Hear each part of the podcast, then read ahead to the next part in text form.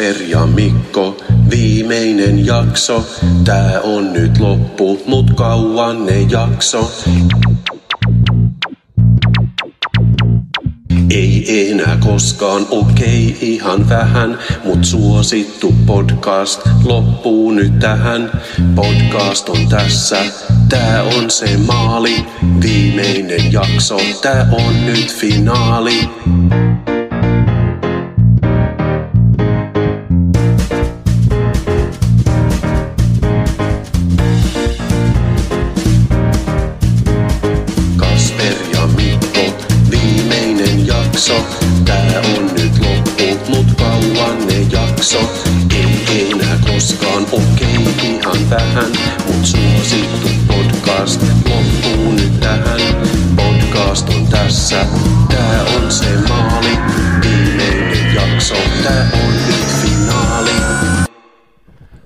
Huhhuh, ja siellä kyllä sydämet pamppailee tällä hetkellä. Mitä ihmettä me kuultiin äsken? Tämä Mikko, tämä todellakin on meidän viimeinen jaksomme. Me olemme joskus puhuttu mun mielestä tässä lähetyksessäkin, että ollaan sovittu, että tehdään tätä niin kauan, kun se on hauskaa. Ja mulla on ollut sillä tavalla aika onnekas tilanne, että korona ei ole vaikuttanut esimerkiksi mun töihin samalla tavalla kuin monien muihin. Mulla on aika paljon puuhaa tänä vuonna. Pääasiallisesti siksi, että mä aina keksin, että niin mun pitää ne piparkankkukirjoja. Sitten mä teen sen, niin, niin ei ole tavallaan semmoista ulkopuolista tahoa, joka toisi tai veisi töitä, vaan aika paljon keksin niitä itse. Ja mä tiedän, että nyt kun sutkin Mikko rokotetaan ja kaikki rokotetaan ensi vuonna, niin tämä ei hiljene. Ja minä ehdotin sulle viime viikolla, että lopetetaan tämä podcast. Mä mietin sitä hetken. Mä kävin läpi kaikki mahdolliset tunteet, mitä ihminen voi käydä, mutta lopulta oikeastaan ajattelin, että tämä on hyvä päätös. Ja tuli jotenkin helpottunutkin olo ja samaan aikaan mun mielestä on hyvä lopettaa huipulla. Joo, joo. Tämä saattaa kuulostaa helpolta tämä meidän podcast, mutta ainakin mulla menee aika paljon aikaa valmisteluihin ja sen pitää nyt loppua, mutta tehdään tästä nyt silti paras jakso tähän asti. Monet ihmettelee, miten se on mahdollista. 175 jaksoa pohjalla ja 176 paras jakso tähän asti. Sen ei pitänyt olla mahdollista, mutta näinhän siinä vaan kävi. Näinhän siinä vaan kävi. Ja itse asiassa yksi asia, joka ihan pikkasen vaikutti myös mun lopettamispäätökseen itse, oli se, että oot sä nähnyt elokuvan nimeltä Picasson seikkailut vuodelta 78?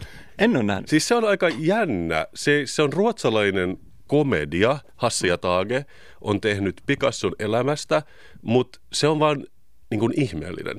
Se, siinä puhutaan semmoista niin kuin keksittyä kieltä, missä on sanoja kaikista Euroopan kielistä. Se on kuvattu jossain ruotsilaisessa pienessä kylässä, mutta ne on lavastanut se niin, että ne on Pariisissa ja Espanjan sisällissodassa ja ties missä. Ja puhuu tosi paljon silleen elekielellä. Ja siinä on yksi itse asiassa avainkohtaus, missä Picasso menee jonkinnäköiselle ranskalaiseen yökerhoon tai kabarekerhoon, vai mitä ne nyt oli siinä vaiheessa. Ja siellä se näkee tällaisen yökerholaulajattaren, joka on kauneinta, mitä se on ikinä nähnyt ja kuullut. Ja sen nimi on Mademoiselle Sirkka, jos on suomalainen. Ja se kuulostaa tältä. Mademoiselle, Sirka! Niin laita talakukua, nyt otta veteen suola. Sen jälkeen voita jauhoja, sen jälkeen vaivataan, sen jälkeen vaivataan.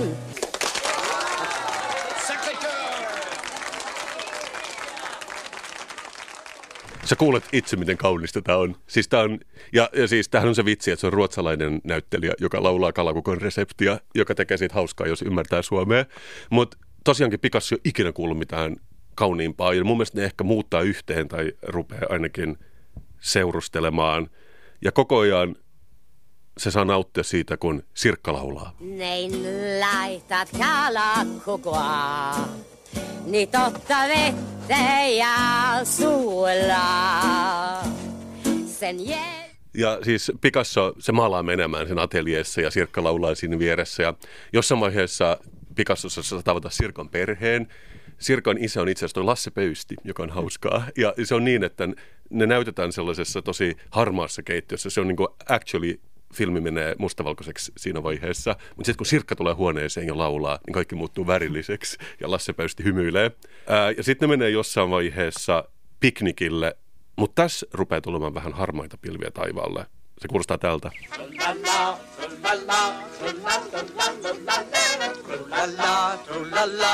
Sen jälkeen voita jauhoja, sen jälkeen vaivataan, sen jälkeen vaivataan.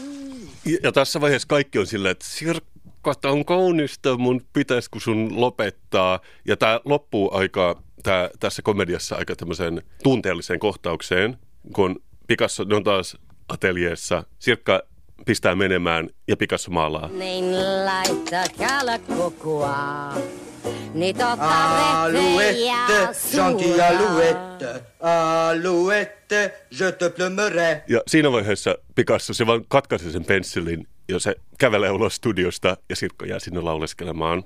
Ja sä arvaat varmasti, kuka minä olen tässä vertauksessa. Mä en ole Picasso, vaikka mä kuulostan vähän samalta Picasso. tai ehkä mä olen molemmat, mutta sä ymmärrät, että mä ajattelen, että mä en halua olla Sirkka, joka vaan laulaa samaa laulua vuodesta toiseen, kunnes kaikki kyllästyy, vaan tälle on tehtävä jotain ja senkin takia meidän on nyt pakko lopettaa. Mutta mä voin suositella tätä elokuvaa. Se oli tosi hauska. Mä näin sen lapsena, mä en ymmärtänyt siitä mitään. Nyt mä näin sen uudestaan. Mä en vieläkään ymmärtänyt siitä mitään, mutta mä nautin siitä. Niille kuulijoille, jotka tipahti kärryiltä, niin ymmärsinkö mä oikein, että sä puhuit nyt symbolisella tasolla? Eka kertaa tässä podissa. Ehkä me ollaan saavutettu joku huippu, koska nyt on myös symboliikka tullut mukaan. Se on just näin. Tietysti sen jälkeen heti kun kuulee tällaisia uutisia ja huomaa, että kalenterissa on aika kääntää seuraava sivu, kirjassa on aika kääntää seuraava sivu, vihossa on aika kääntää puhdas sivu ja kirjoittaa siihen uusi luku. Mun edessä on se peruutuspeili, mistä mä oon niin monta kertaa puhunut. Peili, joka suurenee päivä päivältä. Sitä mukaan kun elämä menee eteenpäin, peruutuspeili vaan suurenee. Ja mä tietenkin kuuntelin kaikki meidän vanhat jaksot läpi. Ja Itse asiassa on hauskaa, että sä sanot ton, koska jotkut, nyt kun tuli näitä Spotifyn Best of vuosilistoja, niin jotkut taggas ainakin mua ja varmaan suokin siinä, että jotkut meidän kuuntelijat on oikeasti kuunnellut kaikki jaksot tänä vuonna, ja se on mielenvikaista. Ja mä, mä mietin, kun mä luin niitä, niin kuin säkin mietit, että onkohan tämä hyvä juttu. Että se kuulostaa ensinnäkemältä, tai ensinnäkemältä se näyttää tietenkin hienolta, että hienoa, että on elitikuulijoita, jotka on omistautunut. Samaan aikaan tulee mieleen paljon kysymyksiä. Toivottavasti näin on niitä vastaamauhreja, jotka täällä on. Toivottavasti heillä on kaikki hyvin. Toivottavasti he pystyvät myös tasapainoiseen arkeen, rakastamaan, tekemään työtä, mitä näitä on, näitä normaalin terveen ihmisen merkkejä. Mutta mun silmissä alkoi yksinkertaisesti vilisemään kaikki meidän parhaat hetket, ja niitähän on paljon. Ja mä en voinut estää sitä, että mä vaivuin yksinkertaisesti muistojen maailmaan. Kaupallinen yhteistyö.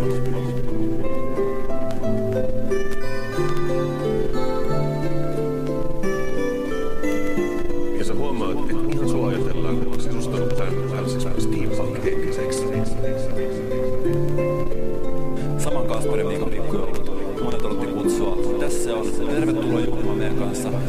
Kaupallinen yhteistyö. Mulla on vielä yksi kysymys. Mistä tietää, että hevonen on onnellinen? Haluatko nämä hevoset matkustaa? Pitääkö tästä vai haluaisiko ne tehdä mieluummin jotain muuta olla jossain metsässä? Näitä on jalostettu niin pitkään, että ne varmaan menisi totaaliseen paniikkiin, jos ne vapautettaisiin tuonne sillä lailla kettujen lailla. Tuonne Mannerheimille. Ja hakeutus varmaan joku olohuoneeseen. Kun mietit, mitä haluat elämältäsi ja päädyt siihen lopputulokseen, että joskus pitää vaan tyytyä siihen, mitä on. Näihin hetkiin.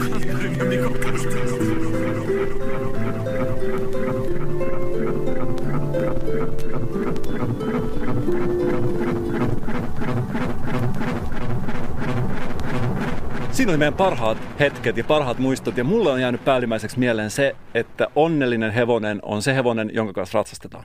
Ja mä tulin eniten onnelliseksi, että ääniefekti muistutti mua siitä, että näitä kaikki jaksoja tarkastellaan dronesta 200 metrin korkeudesta, koska dronehan on myös musiikkityyli, niin kuin me ollaan joskus selvitetty tässä podcastissa, että tässä yhdistyy best of both worlds. Ja mä oon ihan aidosti unelmoinut tästä. Mulla on ollut pitkään mielessä se, että kun me ollaan puhuttu joskus tästä seepiasävystä, että olisi niin hienoa, että aina kun muistellaan, olisi seepian sävyt. Ja niinhän se onkin jossain, jos miettii historiallisia elokuvia. Aina kun mennään yli 20 vuotta, esimerkiksi meidän nuoruuteen, aina tulee sellainen vähän seepian sävyinen väri. Ja me puhuttiin joskus, että vinylirahina on tästä äänellinen vastine. Mä oon unelmoinut siitä, että me voidaan tehdä tällainen muistelupätkä, jossa on vinylin rahinaa, koska se kertoo siitä, että joku on tapahtunut historiassa esimerkiksi viikko sitten sun keittiössä meidän pikkujouluissa. Nekin oli ikimuistoiset.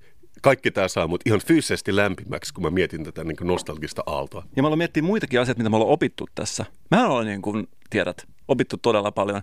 Ja mulla tuli mieleen tämä ensitreffit alttarilla pappi Kari Kanala.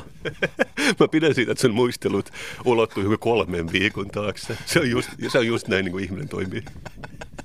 Se ei kerro siitä, että mä en olisi löytänyt sen vanhempia jaksoja. Se ei johdu siitä, vaan ehkä se johtuu siitä, että ihmisen muisti on rajallinen, mutta mä oon jäänyt miettimään siis tätä pappia tosi paljon. Kun me puhuttiin silloin tästä, että tämä pappi Kari Kanala puhuu aina itsestäänselvyyksiä ja hänellä oli sellainen tapa puhua, että hän aina kertoi jotain, että joku loppuu, samalla joku alkaa. Ovi sulkeutuu, ovi avautuu, kivi vierähtää haudan ovelta, joskus se vierähtää sydämistä. Mä oon miettinyt niin paljon tätä pappipuhetta, että mä en pääse tämän aiheen yli. Ja mä löysin vielä yhden näkökulman siihen ja mä tavallaan tajusin, että mistä tämä pappipuhe tulee. Ja jos mietitään pappia, mikä papin tehtävä on? Ihminen, jolla on suuri suru. Esimerkiksi oma suosikkipodcast on loppunut. Ihminen kokee hämmennystä ja surua. Ja tällaisessa tilanteessa, jossa joku suru tai joku muu tapahtuu ja mennään papin luokse, niin jos miettii, että mikä sen papin tehtävä siinä tilanteessa on, siellä on vaan yksi sääntö, mikä opetetaan varmasti heti, kun sä menet teologiseen ensimmäisenä. Jos toimitte joskus pappina, muistakaa tämä yksi sääntö. Ja se yksi sääntö valkeni mulle, ja mä tiedän, mikä on pappipuheen ydin. Se ei ole se, mitä me luultiin, puhu kaikesta toisinpäin ja myös toisinpäin, vaan se, että älä ikinä poistu tilanteesta. Pappihan vaan lypsää siinä. Jos mietitään, että sulla on suru, joku on kuollut, sä menet näkemään pappia. Viimeinen asia, mitä sä haluat, on se, että pappi vaihtaisi puheaihetta tai alkaisi kertoa jostain omista kokemuksistaan. Se ei vaan mene niin. Papin tehtävä on pysyä tilanteessa, kävi mitä kävi, ja lypsää sitä tilannetta niin kauan kuin se on mahdollista. Nyt meidän kuulijoita harmittaa monia, kun tulee muutos. Joskus muutos tarkoittaa sitä, että joutuu varautumaan johonkin sellaiseen, mitä ei ehkä tiedä. Tulevaisuutta ei ehkä tiedä etukäteen. Joskus sen tietää, mutta usein ei tiedä. Ja se, mitä sä et tiedä, saattaa ehkä jännittää sua. Se voi pelottaakin sua. Voi olla, että sulla tulee kaiken näköisiä tunteita. Voi tulla pettymystä, surua, mutta myös iloa tai helpotusta. Ja tämän tyyppiset pappipuheet alkoi soimaan mulla papin äänellä päässä. Ja yhtäkkiä mä huomasin, että se, että podcast loppuu, tarkoittaa, että jotain vielä hienompaa voi olla edessä. Oo, meillä molemmat nyt kostuu silmät tässä, koska se on just näin. Ja jos sulla olisi joku semmoinen pappitietokon ääni, joka pystyisi sanomaan tämän sanan, niin mä olisin vielä enemmän otettu tästä sun puheesta. Monet miettii nyt, löytyykö musiikkimaailmasta jotain vastinetta Kasperille ja Mikolle? Onko Kasperin Mikko enemmän niin kuin Apulanta, yhtiö, joka vaan jatkaa ja jatkaa? Vai onko se enemmän niin kuin Sunrise Avenue, joka on sitä mieltä, että on parempi palaa kuin hiipua ja lopettaa ja viivästyttää tätä lopettamista vähintään kahdella vuodella tekemällä monta maailmankiertoa, nyt tuli vielä tällainen ärsyttävä pandemia, joka vielä lykkää Sunrise Avenuen Forever Yours kiertuetta eteenpäin. Näistä pitää valita. Kumpi sun mielestä, Kasper Mikko, enemmän? Apulanta vai Sunrise Avenue? Mun suosikki on ehkä mä kuulin, että ahaa, tämä norjalainen siis vanha bändi, että ne on tosi riidoissa toistensa kanssa, mutta ne tekee semmoisia kiertoita, että kaikki ne kolme jäbää siinä, ne tekee solokeikan, mutta samana iltana peräkkäin. Että ne tavallaan on siinä samassa tilassa.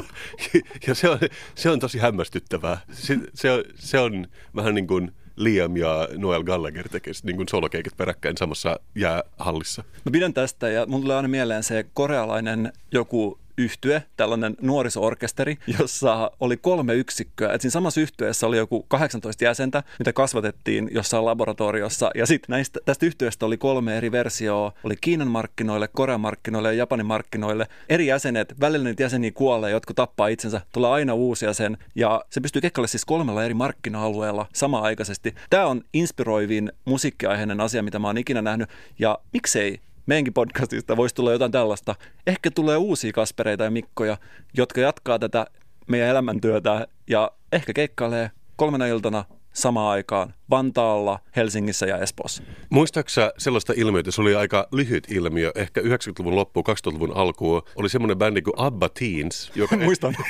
ne oli niin kuin teinikäisiä ja ne esitti Abba-hittiä ja siinä oli jotain ongelmaa, koska ne ei ollut mitään tekemistä Abban kanssa. Ne joutui muuttamaan nimensä A-Teensiksi. Joten mä näen jotain samanlaista, että nuoremmat versiot meistä, ehkä Niko ja Santtu, voisi tehdä niin kuin K ja M Teens podcastin. Tämä on siis up for grabs.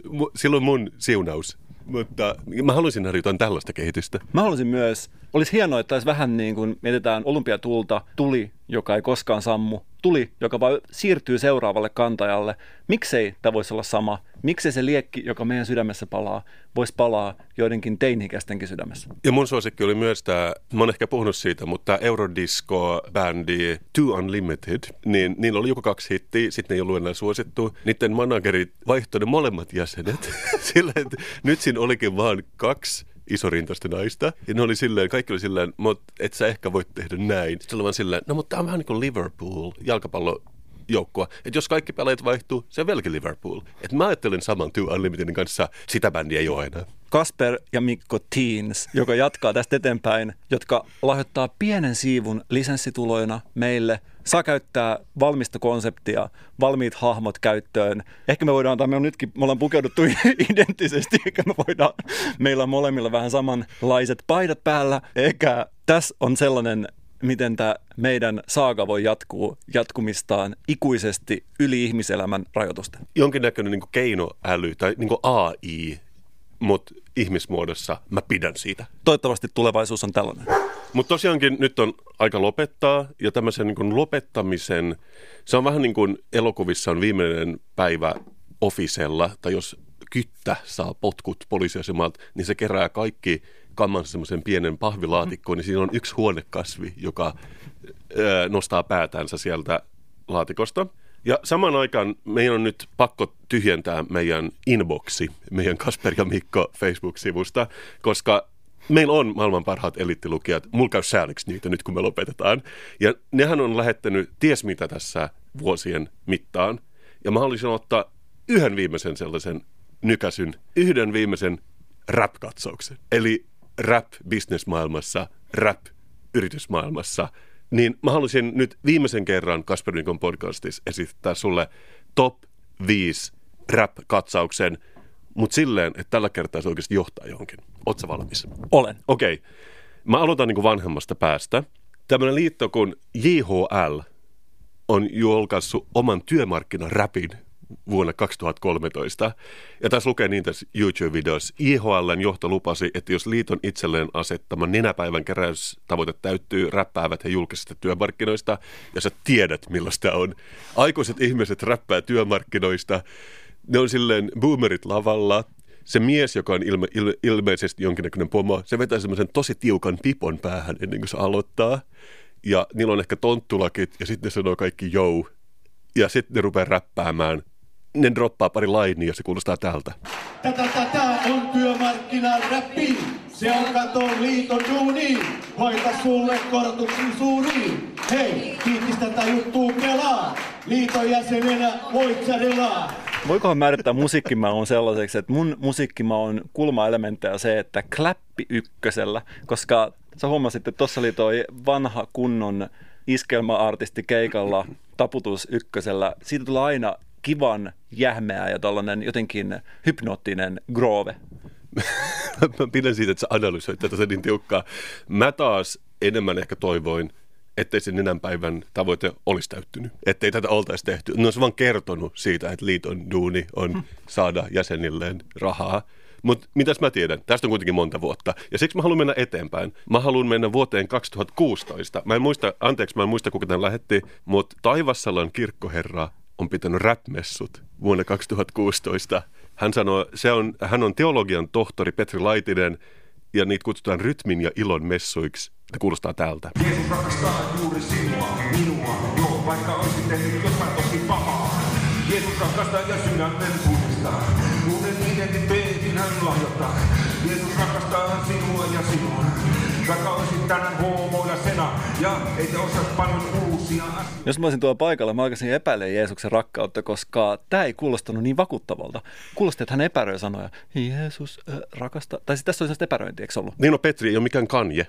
Et siinä mielessä täytyy sanoa, että mä en haluaisi tehdä mitään niin white people-vitsejä, mutta kyllä semmoinen niin gospel-messut, niin se on enemmän groovea kuin kun Petri räppää taivassalossa. En mä voi sille mitään. Ja, ja se on varmaan kehittynyt tästä monta vuotta.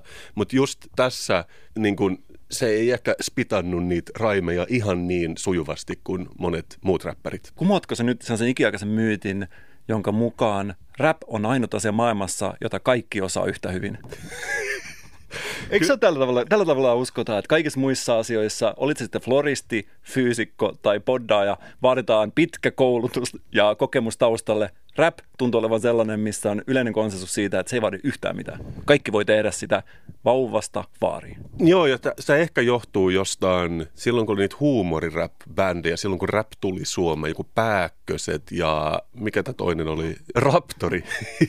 Joo, että nehän ei varsinaisesti ollut niinku hionut niiden flowta vielä siinä vaiheessa. Ja mä luulen, että se antoi sellaisen sysäyksen kaikille ihmisille, että, että kaikki osaa räpätä ja sit, sit se ei ole niin kuin ehkä liikkunut siitä eteenpäin, mutta ei se mitään. Mä haluan mennä eteenpäin. Mä haluan mennä vuoteen 2018, koska ihan niin kuin meidän podcastkin, niin tämä rap-katsaus on kehittynyt. Ja tämä ilahdutti mua oikeasti tosi paljon. Tässäkään se flow ei ole täydellinen, mutta aidosti ilahdutti mua. Suomen minipossu-yhdistyksen puheenjohtaja Marjo Saarimaa on sanoittanut ja räppää nyt huikean minipossu-räpin. Ja tämä on suoraan minipossu-yhdistyksen kotisivulta. Se kuulostaa tältä. Minipossut tekee sut iloiseksi, vaikka ne voi kasvaa sata kiloseksi. Kuka sen totuuden keksi, että minipossut jäis pikkuseksi? Minipossussa miniä ei nimi. Minipossussa miniä ei nimi. Tämä oli todella hyvä. Mä pidin myös tästä soundista. Tässä oli tällainen puhelinestetiikka. Todella kiva. Siis siellä varmaan on joku semmoinen pikkuinen kasio taustalla, mistä tulee suoraan. Tämä ilahdutti, se oli ihan kohtuuttoman pitkä tietenkin. Se oli joku kolme-neljä minuuttinen. Se, se löytyy YouTubesta. Me tietenkin postataan nämä kaikki meidän Facebook-sivulle. Mut, Pidin myös iloiseksi kiloseksi riimeistä. joo, että tässä oli yllättävä kyllä jonkinnäköinen flow, vaikka se tietenkin niin kuin, niin kuin perinteisesti hyvän kuulosta räppiä. Mä haluan mennä eteenpäin. Ja nyt mä olen vuodessa 2020. Mun kaksi viimeistä rap-biisiä tulee tältä vuodelta. Ja arvaa, onko Ulvilan nuorisotyö tehnyt koronaräpin maaliskuussa tänä vuonna ekan aikana? On. Ja se kuulostaa tältä. Yski hihaan, älä muuhun, ettei töpölen kaverin suuhun. Mullin mallin koko maa, toivottavasti en ala aivastaa. Yeah. Tähän, ja, tää on, Tällaisena hetkenä mulla tuli sellainen olo, että ihan hyvä tätä loppuun. Mä kuulun mielestäni kaikki tämän kerran variant. Nyt ri- mulla alkaa riittämään tää. Tämä on tietenkin julkaistu TikTokissa, koska jos sä olet edelläkävijä niin kuin Ulvilan nuoriso, niin sä julkaiset nämä TikTokissa. Ja tässä myös vähän on vähän semmoista TikTok-tanssia ja tämä nuorisotyöohjaaja ei ole se varmaan nuorin, mitä ne löysi sieltä. Mä, mä jopa kävin niiden sivuilla katsomassa, miltä näyttää Ulvilan nuorisotyö. Ja se on mahtavaa, koska ne sanoo, että ne jeesii kyllä asias kuin asias ja käyttää kursiivi emoja, mikä on ikinä nähnyt. Niin kuin emoji, joka on vähän niin kuin väännetty oikealla, italic emoji. Joten mä, mä tulin tosi iloiseksi siitä. Mä oon sanoton. Mä en tiennyt, että sellaisia on olemassa. Onko kaikista emoista tulossa kursiiviversiota? Joo, ja bold-versio tietenkin varmaan, ja en, en minä tiedä. Mut Vähän pullea naurava hymiö. Ulvila on edelläkävijä, mitä, mitä mä voin sanoa. Mutta nyt, Mik, nyt on tullut se hetki. Me ollaan tässä kanssa silleen vähän pyöritelty silmiä. Me totta kai ne kaikki hyviä, yritys palkitaan, mutta nyt me siirrytään ihan pari viikkoa sitten. Redin K-Market on kanssa TikTokista. Ja niillä on räppäävä sushikokki. Ja sä, mä tiedän, mitä sä ajattelet. Se kuulostaa pahalta. Mutta kuuntele tätä. And if the day's been long, you're feeling lazy, you don't have to cook. We got rice, rice, baby, it's the market sushi that drive you crazy. It's your new addiction that you covet greatly. It's consistent daily, so fine and tasty for the lords and ladies. You can't be too hasty, it always amaze me. What's here to be found, so take a chance on us and bring yourself on down. Wow, vaan? Welcome to Miami. Yami, yami, yami. Tähän oli actually hyvä. Mä oon tosi yllättynyt. Tämä on niin pitkälle, että tästä lähtee nyt, niin kuin sä viisaasti osoitit sormella, kohta lähtee yksi sisältölähde pois, ja Kasper Mikko Teens, siinä vaiheessa kun alkaa kasaamaan näitä yhteisöjen ja yritysten tekemiä rap on vaikeuksissa yksinkertaisesti. Tätä menoa, tämä tulee saavuttamaan ja tulee sellainen yritysten ja yhteisöjen rap-musiikin singulariteetti, piste, josta ei voi enää palata. Ja mä tiedän, mitä sä ajattelet. Sä luulit, että Will Smith oli töissä Redin Marketissa, mutta se ei ollut niin, vaan tässä on kuvatekstinä. Meidän sushikokkemi Callum teki kovan versen. Ja mä oon samaa mieltä. Tämä oli kova verse. Ja se niin kuin, vähän sillä niin kuin ysäri old school räppää myös siinä video. Okei, sillä on maski päällä, me ei tiedä, oliko se playbacki. Mutta boom, nythän me nähdään että niin kuin business-rapin kehitys seuraa yhteiskunnan kehitystä. Ja nykyään tehdään ihan siedettävää mainosräppiä, mitä mä ainakin olisin voinut kuunnella miten kauan tahansa. Onkohan ensi vuonna, kun tulee vuoden kuunnellumat kappaleet listat, onkohan siellä olemassa joku kuulija, jolla on ykkösenä K Market Ready ja kakkosena esimerkiksi Spekti? On. Ja tämä on todiste siitä, että maailma menee eteenpäin. Kiitos maailma.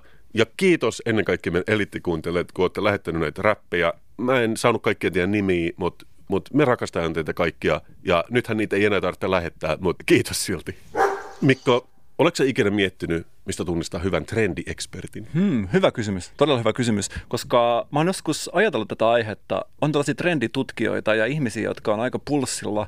Joskus heidät tunnistaa kiinnostavasta teepaidasta, mutta joskus se teepaita on ihan tavallinen. Mä oon yrittänyt tutkia tätä ö, selailemalla internettiä, koska tähän on ihan oikea ammatti. On firmoja, jotka tekee trenditutkimuksia isoille yrityksille, niin kuin Electroluxille ja tällaisilla. Ja niiden sivuilla ne ei tietenkin halua kertoa kaikkien niiden kikkoja, mutta ne sanoo ainakin tämän, you have to have a sense of adventure. Ja että holistinen asenne, että kaikki on yhteyksiinsä toisiinsa, että näkee ne heikot signaalit, mistä sitten muodostuu trendi parin vuoden kuluttua. Ja puhutaan myös siitä, että trendi ja muoti on eri asia ja bla bla bla ja voidaan puhua perhosen siipiefektistä, että jotain tapahtuu. Tulee korona ja yhtäkkiä sweatpantsit trendaa ympäri maailmaa ja ne on loppu kaikista warehousesta ympäri maailman. Mä oon ihan samaa mieltä. Sitten pitää kuulla, mä olla analyyttiset skillsit, että pystyy analysoimaan tätä tietoa. Pitää olla sense of creativity ja pitää seurata mediaa. Ja totta kai samaa mieltä näistä. Mulla on kuitenkin oma teoriani ja Mä luulen, että sä sisimmässä sä tiedät tämän kikan, että mikä tekee hyvän trendiekspertin. Mutta Kasperin trendhack, oikeastaan sä saat vastata siihen, mutta mulla on kuitenkin tähän oma teoriani, ja mä luulen, että sä ehkä tiedät myös tämän kikan. Otetaan joku noloasia ja väitetään, että se on tulossa, tai joku sellainen asia, joka on tällä hetkellä pinnalla ja sanotaan, että se on jo ohi. Se on just näin. Kasperin trendhack on vain sanoa, että kaikki, joka on nyt vähänkin muodissa, ei oo sitä. Ja, se menee näin. se menee just näin. Ja mä itse asiassa haluaisin kokeilla mun taitoani sinuun, että mä aion nyt luetella eri asioita trendiasiantuntijan hahmossa, ja sit sä saat arvata, onko ne mun mielestä trendikkäältä vai ei. Wow, tää on todella jännittävä. Tää on, tää on niin trendikassu, trendi, trendianalyysikassu katsaus. Okei. Okay. Arvaa, onko mun mielestä muodissa sellaiset levis farkkutakit, jossa on karvavuori? Ei. Ei ole. Ei, koska mä oon nähnyt niitä ulkona ihmisillä. Ne ei voi olla muodissa missään ta- tapauksessa. Arvaa, onko mun mielestä muodissa mom jeansit? Ei. Ei tietenkään ole, koska mun mielestä jotkut paljon nolomat housut on muodissa, niin kuin ne ei olisi tarpeeksi nolot. Arvaa, onko mun mielestä pelikonsoli Nintendo Switch muodikas? Ei. Ei tietenkään ole. Hyvä Mikko. Sä, sä, sä oot täysin sisästänyt kassun trendikoulun. Arvaa, onko mun mielestä rukolla trendikäs? Ei. Kotoilu? Ei. Automerkki Tesla? Ei. Joulu? Ei. Ei tietenkään, koska uusi vuosi on mun mielestä nyt se juttu. Ja arvaa, mikä mun mielestä ei ainakaan muodikasta. Casper ja Mike. Näin on. Ja podcastit yleensä. Podcastit ei voi olla trendikkäitä, koska mä analysoin, että niitä on ollut nyt jo ainakin 5-6 vuotta. Ne voi olla enää trendikkäitä. Nyt tulee seuraava juttu. Ja sä ymmärrät, että kun mulla tämän trendivainun kanssa, tämä on vielä yksi syy, miksi me ei vaan voida tehdä tätä. Tähän, miten vaikuttaa trendiasiantuntijalta listaan, voisi lisätä vielä yhden, jossa ehdottaa trendidefenssi. Jos et ole varma, onko joku trendikäs vai ei, vastaa aina ei, koska se on aina kuulimpaa olla negatiivinen kuin positiivinen. Se on just näin. Ja sitten voi tietenkin lisätä tämän, että Central St. Martinsin muotinäytöksessä tämä nähtiin jo kaksi vuotta sitten. Oletko joskus sanonut, että Central St. Martinsin muotinäytöksessä on nähty jotain? Koska mä oon kerran ainakin syyllistynyt. Mä oon varmaan ottanut sen sitten sulta. Voi olla myös Aalto-yliopiston tai tiedätkö, sellainen paikka, mihin sä ihmiset tai Balenciaga teki tämän. Jo, siis tällaiset niin kuin vetements, jotka vaan lykkää ihan mitä tahansa ulos johonkin Instagramiin ja, ja sitten sanoi, että tämä on nyt se juttu. Mutta mä oon oppinut, mä oon tarkastanut tätä, mä oon ollut analyyttinen, mä oon yhdistänyt pisteet, perhosen siipiefekti ja nykyään mä sanon vaan ei kaikkeen. Ja sitten jos multa kysytään, no kassu, trendikassu, mikä sitten on trendikästä? Mä en voi kertoa sitä. Sä, sähän kuulet itse.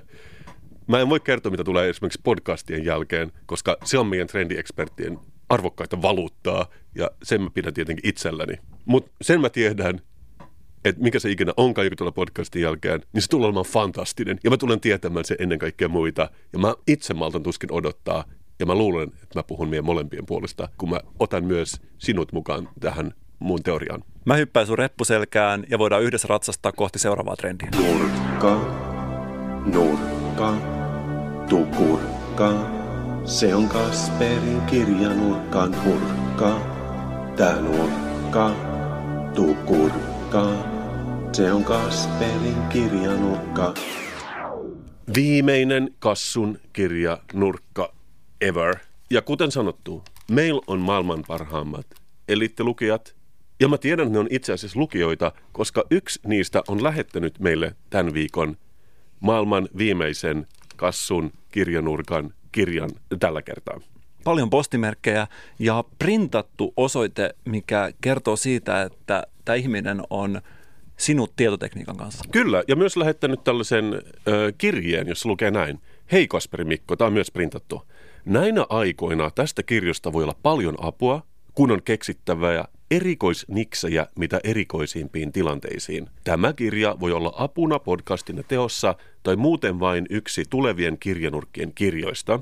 Sitten tässä on printattu kuva joulupukki-emojista, joka on yhdistetty tällaiseen elittikuuntelija-emojiihin mustalla taustalla. Sitten tässä lukee terveisin Roskapäivä Eino, suluissa IG. Tässä nimikirjoitukseni huom, aito ja lukee Eino. Ja Eino on sitten kirjoitettu kuulakärkikynällä. Hieno yhdistelmä vanhaa ja uutta. Historia ja tulevaisuus paiskaa kättä. Kyllä. Erittäin iloinen, että loppuun saakka meidän elittikuuntelijat on mukana tällä Joutsen matkalla. Ja mitä Roskapäivä Eino sitten on lähettänyt meille? Kyllä, Roskapäivä Eino ki- on lähettänyt tällaisen pitkulaisen kirjan, jonka nimi on Pirkan niksit ja niksologia vuodelta 1997. Mä oon joskus kertonutkin, että mulla ja mun veljellä on tapana nimittää ihmisiä, jotka muistaa yksityiskohtaisia faktoja asiasta kuin asiasta knoppologeiksi. Ja se on tällainen, siis se nimi on tarkoituksella ärsyttävä, koska nämä ihmiset on yleensä ihan hieman rasittavia. Niksologia, miksei menisi samaan kategoriaan? Niinpä, ja tämä on ilmeisesti ostettu kirpputorilta, koska tässä on tällainen tarra päällä, jos lukee Amandan aartiet Lossi numero 132. Kolme euroa on maksanut. Mä oon iloinen siitä, että hän on sijoitettu myös rahaa.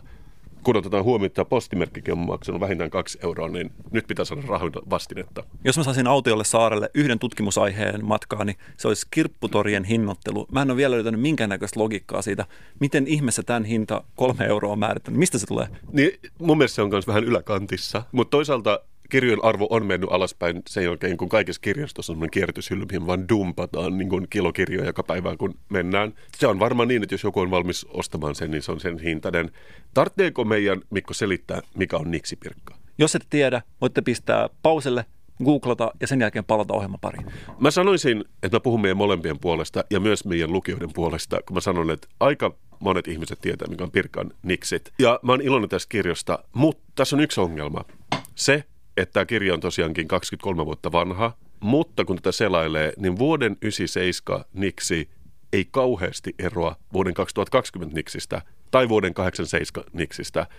Totta kai niissä on jotain, ehkä jotain puhelinvastaajaniksejä 80-luvulla, mutta aika pitkälti ne on jotenkin samanlaisia vuodesta toiseen.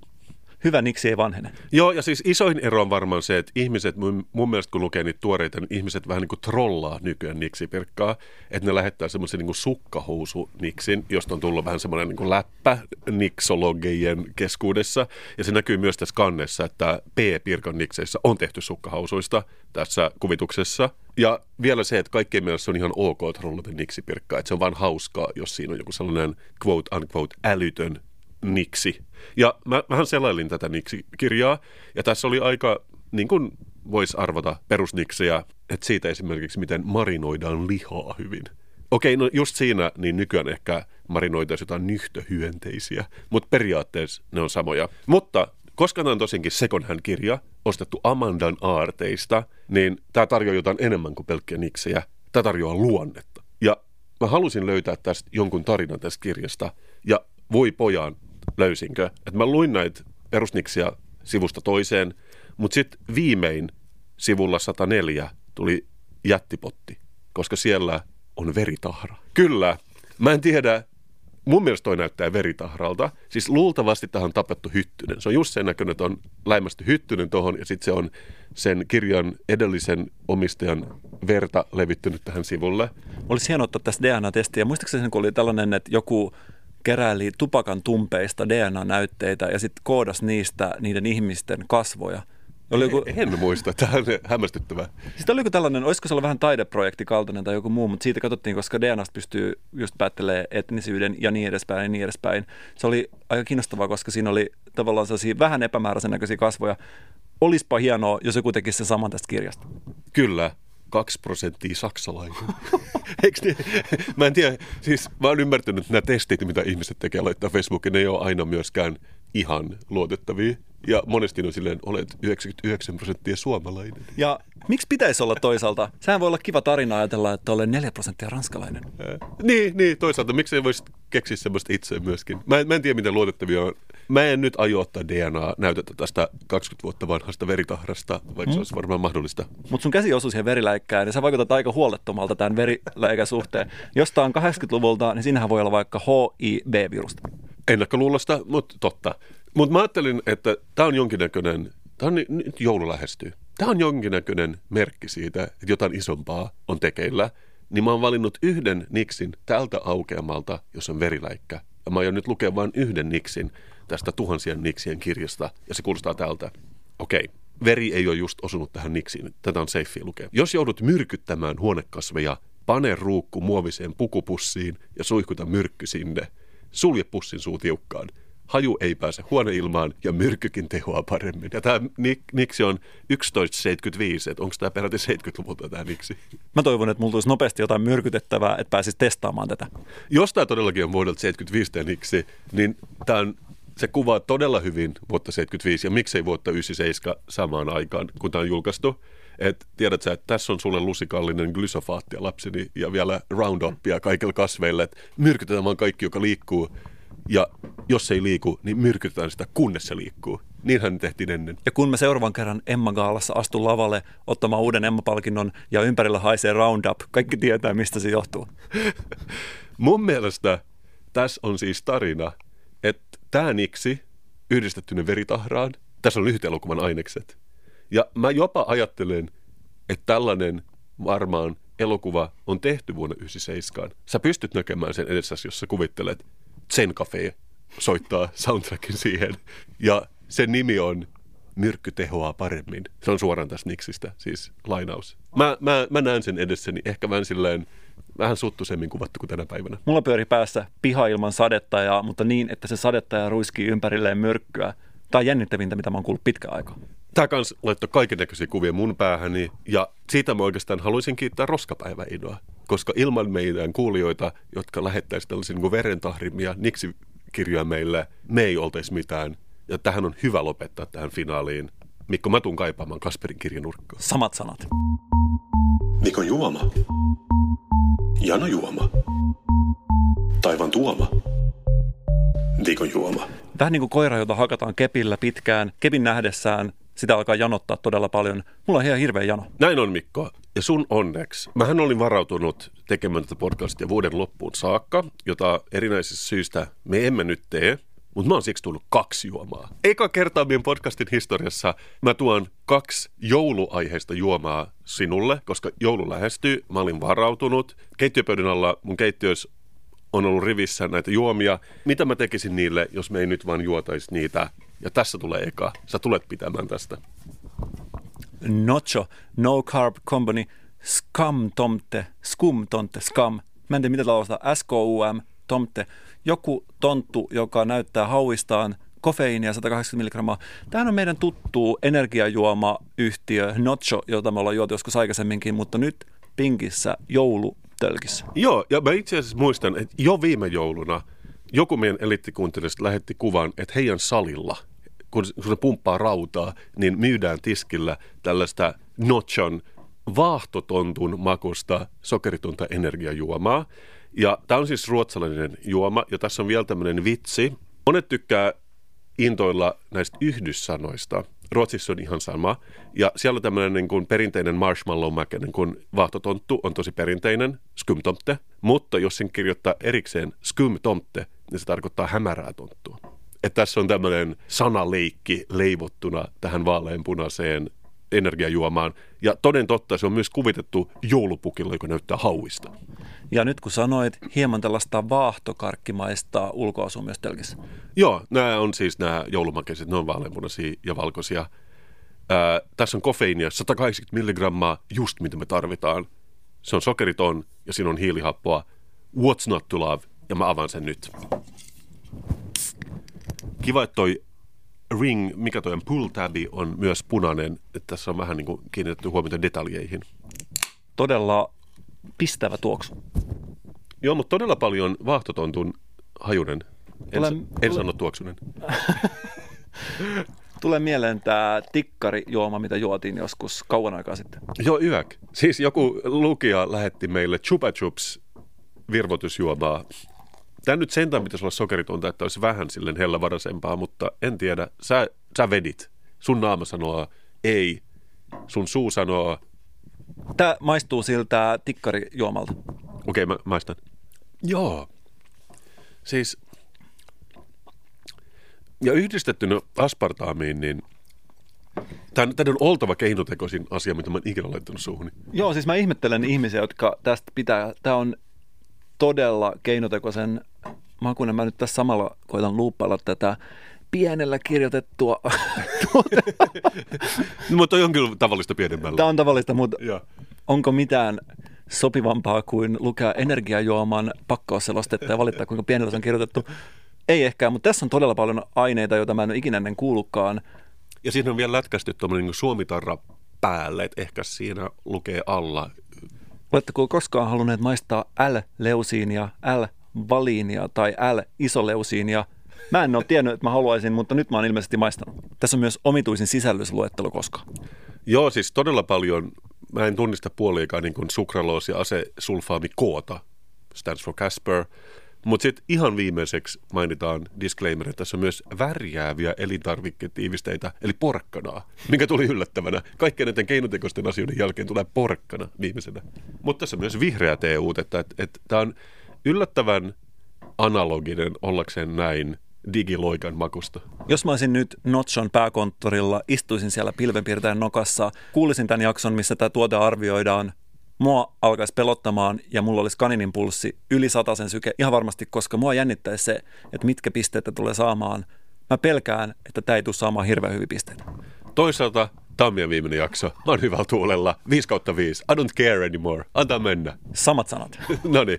Mutta Mikko, onnenpäivä, koska todellakin mulla on näitä... Tässä on tällainen toimiston siivoustunnelma ihan selkeästi. Joo, joo, nyt tyhjennetään kaikki niin kuin nurkat ja pyyhitään pölyt. Ja mä halusin tehdä tästä tämän viikon, viikon juoma-jaksosta tämmöisen vähän niin kuin Suomen-Ruotsi maaottelun. Tai Ruotsi maaottelu, niin kuin se nykyään tunnetaan. On tunnettu varmaan jo 20 vuotta. Kato tätä. Joulu. Joululimpsa. Jostain syystä tämä limpsa-sana on itselle todella hankala sanoa ääneen, mutta nythän se sieltä tuli. Ja mä luulen, että ne tiedostaa itsekin, että se on hauskaa, että siinä lukee joululimpsa. Ja siinä on vähän tuollaisen niin kuin piriä syönyt poro kannessa. Siinä on isot tuommoiset mangasilmät ja todella punainen nokka. Väripaletti on ehkä hieman kuitenkin tällainen sammutettu. Olisitko itse lisännyt siihen enemmän jouluisia värejä, koska tämä on enemmän tällaista sateenkaariosastoa? No se joulu on kyllä sen verran isona ja mä ajattelen, että tämä ei kuitenkaan mikään perinteinen niin kuin kotikalja. Että ehkä tämä sitten näkyy hyllyssä paremmin kuin muut asiat. Mä jotenkin arvelen, tämä on Pyynikki Brewing Company ja tässä on myös koko tämä etiketti toteutettu tämmöisellä tarralla, joka kielii siitä, että on ehkä tuote, joka ei ole kauan markkinoilla, että ne kokeilee vähän, että menisikö joululimpsa. Ja jos ei mene, niin ensi vuonna sitten jotain jotenkin enemmän kaksimielisen kuulosta. Mutta mulla on tästä toisaalta isot odotukset, että miltä joululimpsa maistuu. Mm. Kohta se varmasti selviää. Mä nyt mietin tässä koko ajan, että miten tämä voi olla. Tämä on Panimon, onkohan tämä jotain alkoholipohjasta? Ja siis mä luen nyt tässä, mä haluan tietää niin etukäteen, mikä tämä on. Tässä on luontaisia aromeja paljon, jotka, joka alkaa kofeiini. Mutta sen jälkeen vanilja, piparkakku ja kola.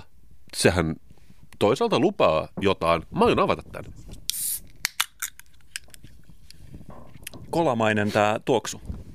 Hyvin kolamainen. Onko tämä vaan niin kuin jotain pyynikkikolaa uudessa pakkauksessa? Sitä me ei tiedetä. Hyvin kolan, hyvin hyvin paljon kolan väristä myöskin. Tuoksu ihan puolimiellyttävä. Joo. Mulla oli ehkä ihan pikkasen tuota notchoa tuossa pohjalla, mutta se ei varmaan huononnut tätä. Aika tällainen äitelä. Onko vähän kirsikkaa jopa mukana? Which I like. Mä, mä pidän siitä kirsikasta, mutta jäiköhän tästä hiilihappo vahingossa pois? Sitä mä olisin ehkä kaivannut vähän tätä. Ehkä myös tarjolla lämpötila olisi voinut olla vähän viileämpi, mutta annetaan se anteeksi. Kumpi voittaa, Suomi vai Ruotsi? Suomi. Suomi voitti tällä kertaa, koska tätähän voisi kyllä juoda jonkun ison seitankinkun kanssa ihan hyvin. Oletko nähnyt ikinä mitään yhtä seikkailumielistä? Mä oon sotkea notchoa ja joululimpsaa keskenään suhteessa yhden suhde yhteen ja aion tehdä ensimmäisen kombotustestin. Arva, arva mitä toi nyt edu- edustaa Ahvenanmaata. Puolet Suomea, puolet Ruotsia. Ja ehkä vähän enemmän notchoa, vähän niin kuin Ahvenan- Ahvenanmaassakin on hieman enemmän ruotsia. Kyllä ne sinne päin niin kuin tiirailee enemmän. En osaa sanoa yhtään mitään. Ei se ainakaan parantunut. Mä, mä kokeilen samaa. Jos näiden juomien yhdistelmälle pitäisi keksiä nimi, mä veikkaan, että se voisi olla sama nimi, mikä monilla on mielessä, kun ne kuuntelee meidän viimeistä jaksoa, antiklimaksi. Tässä on jotain sellaista, odotukset ei nyt ole ihan täyttynyt. Toisaalta saatiin kuitenkin jotain juotavaa. Mä kutsun tätä drinkkiä Maarian haminaksi. Ja samalla tavalla kuin mä olin kuullut myyttisitarjonta Maarinan haminasta, kun mä kävin siellä muutama vuotta sitten ekaa kertaa, se oli vähän pienempi kuin mitä mä olin kuvitellut. Ei huono, mutta ei ehkä semmoinen niin sykkivä metro niin kuin mun aivoissa. Samalla tavalla tämä niin kuin joululimpsan ja skumtomten sekoitus, kyllä se sykkii, koska tämä kofeiinimäärä tässä on varmaan aika iso, mutta ei ehkä sillä tavalla, kun mä olisin halunnut Joululimpsa saa multa viisi pistettä kanssa, koska mä oon hyvällä tuulella. Samat sanat. Ja entäs tämä yhdistelmä? Myös viisi viidestä. Mä ajattelen kymmenen. Viisi plus viisi on kymmenen. Jos tämä on viimeinen jakso, nyt täytyy myös käyttää kaikki nämä pisteet pois, jota ei, ei muuten tulisi käytetty, joten kymmenen pistettä tällä drinkillä. Samat sanat. Kasperin ja Mikon finaalijakso lähestyy loppuaan. Ja yleensä tässä vaiheessa meidän lähetystä me käydään läpi jakson aiheet, mutta pitäisikö meidän nyt tällä kertaa finaalijakson kunniaksi yrittää summata koko kaksi ja puoli vuotta? Ehdottomasti. Mun on pitänytkin kysyä sulta, että mikä on paras Kasper ja Mike muisto, mitä sulla on? Mikä on ollut paras hetki? No ensinnäkin se, että mehän tuotiin podcastit Suomeen ja tehtiin podcastista kuuleja. Se on tietenkin niin kuin päällimmäisenä mielessä. Ja tuntuu kivalta nyt nähdä, kun ihmiset niitä kuuntelee. On ollut mukava toimia muulina tässä asiassa. Joo, ja mukava myös trendieksperttinä tehdä niistä nyt ankuuleja, koska meillä on se voima ja se valta, että me tehtiin niistä kuuleja, nyt me tehdään niistä ankuuleja. On tosi nössöä kuunnella podcastia vuonna 2021. Vanhenemisen mukana tuleva supervoima tehdä asioista epäkuuleja toimii tässäkin yhteydessä. Mutta siis vakavasti puheen, mun mielestä se, että mehän oltiin varmaan actually Suomen ensimmäinen podcast, joka teki livepoddauksen Musafestarilla, eli Ruisrockissa vuonna ehkä 2019. Se on jäänyt mun mieleen itse asiassa. Se oli hauska jakso. Mä kuuntelin sitä pikkupätkän. Energiataso oli hieman yliviritetty ja muistaakseni siinä oli muutama olut nautettu pohjalla. Mä puhuttiin tämän jälkeen, tämän jakson jälkeen, ehkä, se, että ehkä seuraavaksi ilman päihteitä poddaaminen on parempi idea. Puhenopeus ja puhevoimakkuus oli ehkä vähän ylimitoitettu siinä jaksossa. Mehän tehtiin itse asiassa sinä päivänä kaksi jaksoa. Me tehtiin yksi semmoisessa pikkuteltassa Stagella, ja mun mielestä se oli ok, mutta sitten me päätettiin tehdä vielä backstage-jakso sen jälkeen, ja siitä mä oon tosi pahollani, että me oltiin Ruisrokin VIP-alueella ja intettiin jonkun paikallispolitiikon kanssa jostain asiasta. Se ei ollut mun ylpein jakso tätä podcastia. Mä en tiedä, miltä se kuulostaa, mutta mä muistan, että sen jälkeen tuli hieman vaikea olo, mutta koskapa ei tulisi. Niin, no koskapa en tulisi. Mutta siis vakavasti puheen myöskin Suomen suosituin kahvi. Meillähän oli myös maailman ensimmäinen podcast kahvi yhteistyössä Kaffa Roasterin kanssa. Mä olin itse asiassa siitä oikein iloinen ja nekin ilmeisesti meidän loppuun. Se oli kai onnistunut kaikin puolin kaikille. Jos mä mietin itse, että koska mä oon naurannut makeiten, paljon ollut hyviä hetkiä, mutta jollain tavalla nyt jos puhutaanko se ihan vakavasti, se kun me oltiin mattolaiturilla ja äänitettiin siellä se jakso, ja siinä oli jotain sellaista, että sä puhuit jotenkin niin, että sä viittasit sun sisältöön. Mä en muista mitä, siis se oli enemmän tilannesidonnainen, se on mahdotonta kertoa, mutta mä muistan, että mä nauran niin paljon, että mun sattui vatsaan, koska sä jotenkin viittasit sun sisältöön. Se oli jotain tällaista ihan tavanomasta, että ensi viikolla uudet aiheet, mutta siinä oli pohjalla se, että oli ehkä molemmilla sellainen olo, että oli vähän sieltä laarin pohjalta raavittu sisältöä, niin kuin ehkä joskus on käynyt tässä matkan varrella, että se sisältö ei ehkä ollut sellaista ihan timanttisinta, mutta se oli jotenkin tällainen enemmänkin siihen tilanteeseen sidonnainen hetki, mikä on mieleen. Muistan laiturin, mutta en muista tilannetta. Se on hienoa, että me voidaan molemmat ottaa tästä niin kuin kasasta ne rusinat, että muistetaan se, mikä on niin kuin parasta. Mä muistelisin myöskin sitä, että meillä on kuitenkin ollut maailman ensimmäinen podcast ollut, eli Suomen suositun Beer. Se on ollut mulle jonkinnäköinen tolppa. Jos myös hienoa, että podcast muistettaisiin nimenomaan tuotteistaan.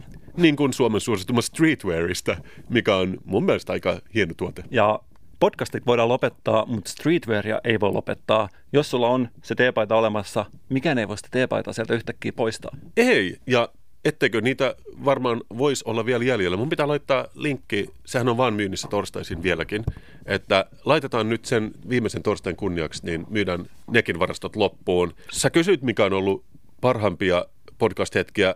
Kyllä mun mielestä toisaalta asuntomessut Porissa, jos me käytiin. Kiitos Hakola muuten siitä, joka sponsorista jaksoa, mutta siinä oli kyllä jotain. Oli, ja muutenkin parhaita jaksoja, mitä on jäänyt mieleen, hengen ja tiedon messut ehdottomasti. Oh, mutta se oli vielä ehkä kolmas jakso, ja sitä ei enää pystynyt niin tekemään. Me oltaisiin voitu oikeastaan lopettaa siihen. Se oli niin hyvä. Siis se oli ihan totta, että se, sen jälkeen kaikki jaksot on tuntunut vähän toistolta parhaimmillaankin. Se tuntui hyvältä. Myöskin International Horse Show jäänyt mieleen, jossa me nähtiin hevonen, joka parodioi kaikkia muita hevosia. Tämä erittäin kallis hevonen joka ei pystynyt tekemään mitään sen enempää kuin joku ihan tavallinen Suomen hevonen jossain ojassa. Aivan, kiitos Katja Stoll siitä kutsumiet International Heppa Showhun. Backstage-passit, me saatiin mennä paikkoihin, mihin edes hevosen mennä. Me oltiin joka paikassa. Se, se oli hienoa aikaa. Myöskin arvostetun poddailukilpailun voitto, jossa me verisesti teurastettiin meidän pahin kilpailija oma luokkaa podcast. Se on jäänyt mieleen erityisen makoisana. Oh, Pod of 2019, mitä mä voisinkaan muistaa sitä. Mä muistan, miten ne muut, ne sai semmoiset vaimot, vaimeet, siellä slow clapit, kun oli puhunut. Sitten me tultiin, me puhuttiin, huutomyrsky ja, ja ihmiset kantomiet kultatuolissa ulos siitä tilasta, tai siis näin mä muistan sen. Mutta jotenkin näin, se oli ansaittu voitto. Nyt kun kaikki loppuu, mä oon tehdä sen kukka-asetelman mun huoneen nurkkaan, jonka viereen tulee Pod of voittajien silkkinauha. Vähän niin kuin tällainen missikilpailun tai mister-kilpailun voittonauha, ja se tulee ikuisesti jäämään siihen muistoksi. Kyllä.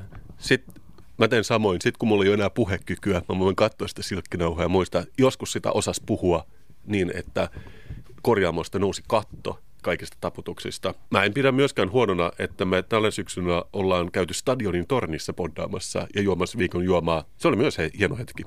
Kiitos Samsungille siitä mahdollisuudesta. Kiitos Samsungille ja kiitos myös Anni Korkmanille ja Iida Kukkapurolle, jotka näytti meille paikkoja, myös päästimien paikkoihin, mihin tavalliset kuolevaiset design-viikon kävijät ei pääse. Ylipäänsä nuo tapahtumat on jäänyt mieleen. Ne on ollut jollain tavalla erityisen lämmittäviä. Miesten messut vain miehille jäi mieleen.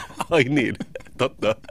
ja Ruisrockit, Flow-festivaalit. Mä en ollut vähän niin kuin joka paikassa tämän viimeisen kolmen vuoden aikana. Totta, me ollaan käyty kaksi kertaa Flowssa, mutta en mä myöskään pitäisi Helsingin matalinta alikulkutunnelia niin huonona poddauspaikkona, koska siinä tosiaankin saattoi lyödä päänsä. Mulla oli kypärä päässä koko sen poddauksen ajan. Ja Mikko, Design Koirapuisto, klassikko, johon tulen palaamaan. Tuolla sellaisia jaksoja kyllä, mistä on jäänyt erityisen hyvä mieli. Sitä ei muista oikeastaan ikinä, että mistä on puhuttu, mutta muistan aina sen fiiliksen, mikä on jäänyt sen jakson jälkeen. Design Koirapuisto-jaksosta ja hyvä fiilis. Ja ehkä se oli se paikka, missä mä ensimmäisen kerran tutustuin Nikon ja Santtuun, meidän pahimpiin kilpailijoihin. Totta, nehän varmasti jatkaa, että siinä on hyvä vaihtoehto Kasperin Mikolla. Ehkä ne on ne niin kuin KM Teens sitten. Ja, mutta mä muistan myös, se oli siis tänä kesänä, se oli ehkä kesän ensimmäinen lämmin päivä, oli paljon kukkia ja me istuttiin semmoisen niin koiratunnelin päälle ja poddattiin hienoa aikaa. Sellaisia asioita meidän kuulijat tulee kaipaamaan.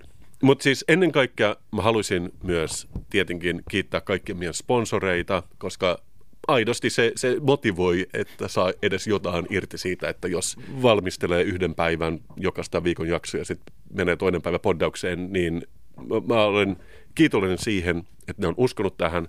Ja myös kiitos Hannalle, joka alun perin hokutteli meitä tekemään tätä podcast-äitimme, joka ei enää tee podcasteja, mutta mä oon tosi iloinen, että Hanna niin kuin sysäs meidät tälle matkalle. Hanna Westerholmille kiitokset multa myös. Myöskin ollaan tavattu paljon muita hienoja ihmisiä täällä konepellin alla. Nirtsu on ollut yksi näistä. Meidän pitkäaikainen leikkaaja Iso H. Kiitos Nirtsulle, kiitos Isoholle ja myös kiitos meidän lopun ajan myyjälle Riijalle, joka on tarmokkaasti ottanut puhelimen käteen silloin, kun se on tarvinnut ottaa. Nyt me voidaan paljastaa, että DJ Kuukuppi, joka välillä on puhunut tässä meidän podissa, se on oikeasti ollut Nirtsu, joka on, oli siis silloin jonkinnäköisenä myyjähenkilönä asennepedialla, kun me oltiin siellä. Ja mä uskon, että nyt pystyn puhumaan ensimmäistä kertaa vakavasti meidän molempien suulla, kun mä sanon, että on ollut todella ihana tavata meidän kuulijoita tuolla kentällä.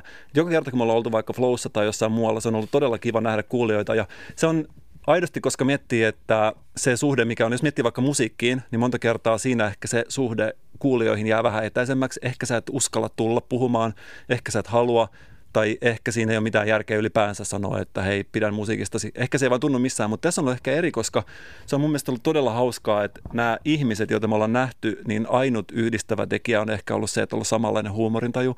Ja se on jollain tavalla tuonut siitä tapaamisesta todella kevyen. Monta kertaa on ollut jossain klubeilla, mä muistan esimerkiksi Dynamossa, siellä on tällainen vähän niin kuin kreikkalaisen patsaan näköinen jäbä, joka, joka halusi ottaa meistä yhteiskuvan. Ja mä muistan, mä oon ehkä kertonutkin tämän, mutta tämä, hän halusi ottaa yhteiskuvan. Ja tämä tyyppi oli myöskin, että mua on aina sanottu mun koko elämässä, että, että musta ei tiedä, että onko mä tosissaan vai vitsailenko mä. Ja mä oon joutunut aina selittelemään omia juttuja ja mä kestän sen. Mutta oli hauska nähdä tällaisia ihmisiä, joista oli ihan mahdoton sanoa, että onko ne tosissaan vai ei. Naama peruslukemilla koko ajan. Hän otti kuvan, jos, joka oli siis aivan musta, koska se oli pimeä. Ja sen jälkeen Mä sanoin, että joo, että tämä kuva musta. Hän katsoi mua silmiin ja hän sanoi, että sillä ei ole väliä. Se, että mä tiedän, että sä oot siinä kuvassa, riittää mulle.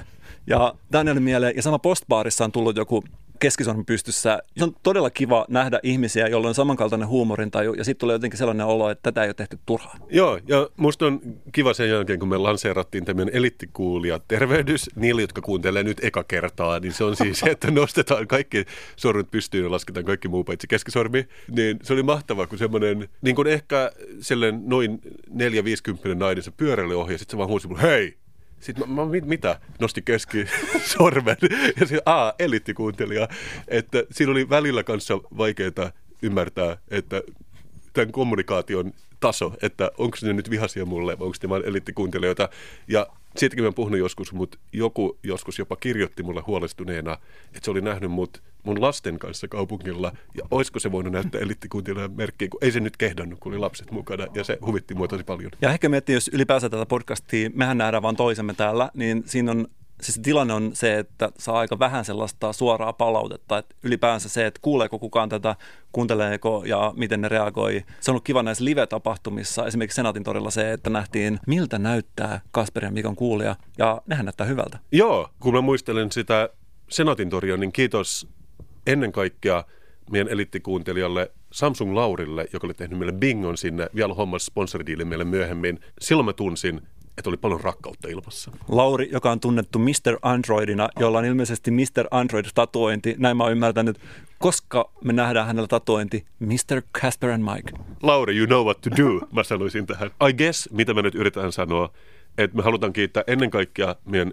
eliittilukijoita. Ja mä tiedän, että ne ei ole lukijoita, koska ilman niitä tätä ei tietenkään oltaisi tehty enemmän kuin se kolme jaksoa silloin vuonna 2018. Joten ei kai muuta kuin hyvästi ja me rakastetaan kaikkia. Moi. Moi. Niin tota.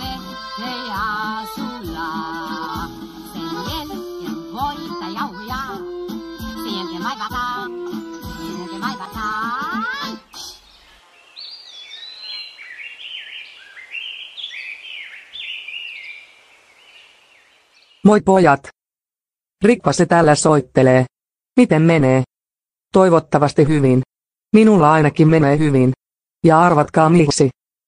No, olen vihdoin tavannut oman ikäiseni miehen. Tapsa on niin harmantti, oikea sellainen hopeakettu. Minun vatsan pohjassa on aina perhosia kun ajattelenkin Tapsaa. Ihan niin kuin pikkutytöllä. Tapsa on siis ihana. Ja niin lukenut. Tiesittekö, että Tapsalla on kaikki mitä missä milloin kirjat mitä on ikinä julkaistu? Ei ole kaikilla miehillä sellaista kirjallisuusaaretta. Että kyllä tätä likkaa lykästi kerrankin oikein kunnolla. Niin että sitä minä oikeastaan vaan, että tämä on viimeinen kerta kun soittelen. Ei enää tarvitse. Nyt kun olen kypsällä iällä löytänyt elämäni rakkauden. Joten sen minä oikeastaan vaan kai halusin sanoa, että ei kannata menettää toivoa. Jokaiselle löytyy kyllä se oikea. Ja kerrankin aurinko paistoi tähänkin risukasaan. No, ei minulla oikeastaan muuta tällä kertaa. Muuta kuin että olen ehkä ensimmäistä kertaa elämässäni täysin onnellinen. Ja toivon kaikille muillekin pelkkää hyvää. Rakkauden täytteistä joulua teille molemmille. Toivo onnellinen Ride.